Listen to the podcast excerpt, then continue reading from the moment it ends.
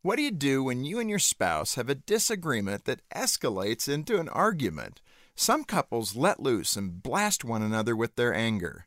Husbands and wives definitely need to have honest conversation, but spewing your anger isn't the best way to go.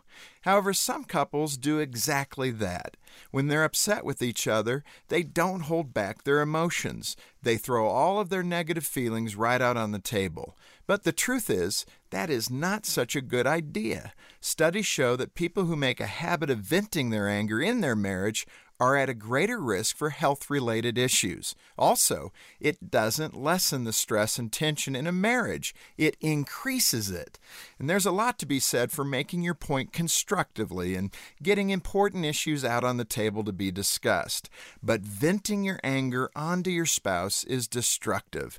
And that's why one of the most important things a couple can do when a disagreement starts to get heated is to take a time out.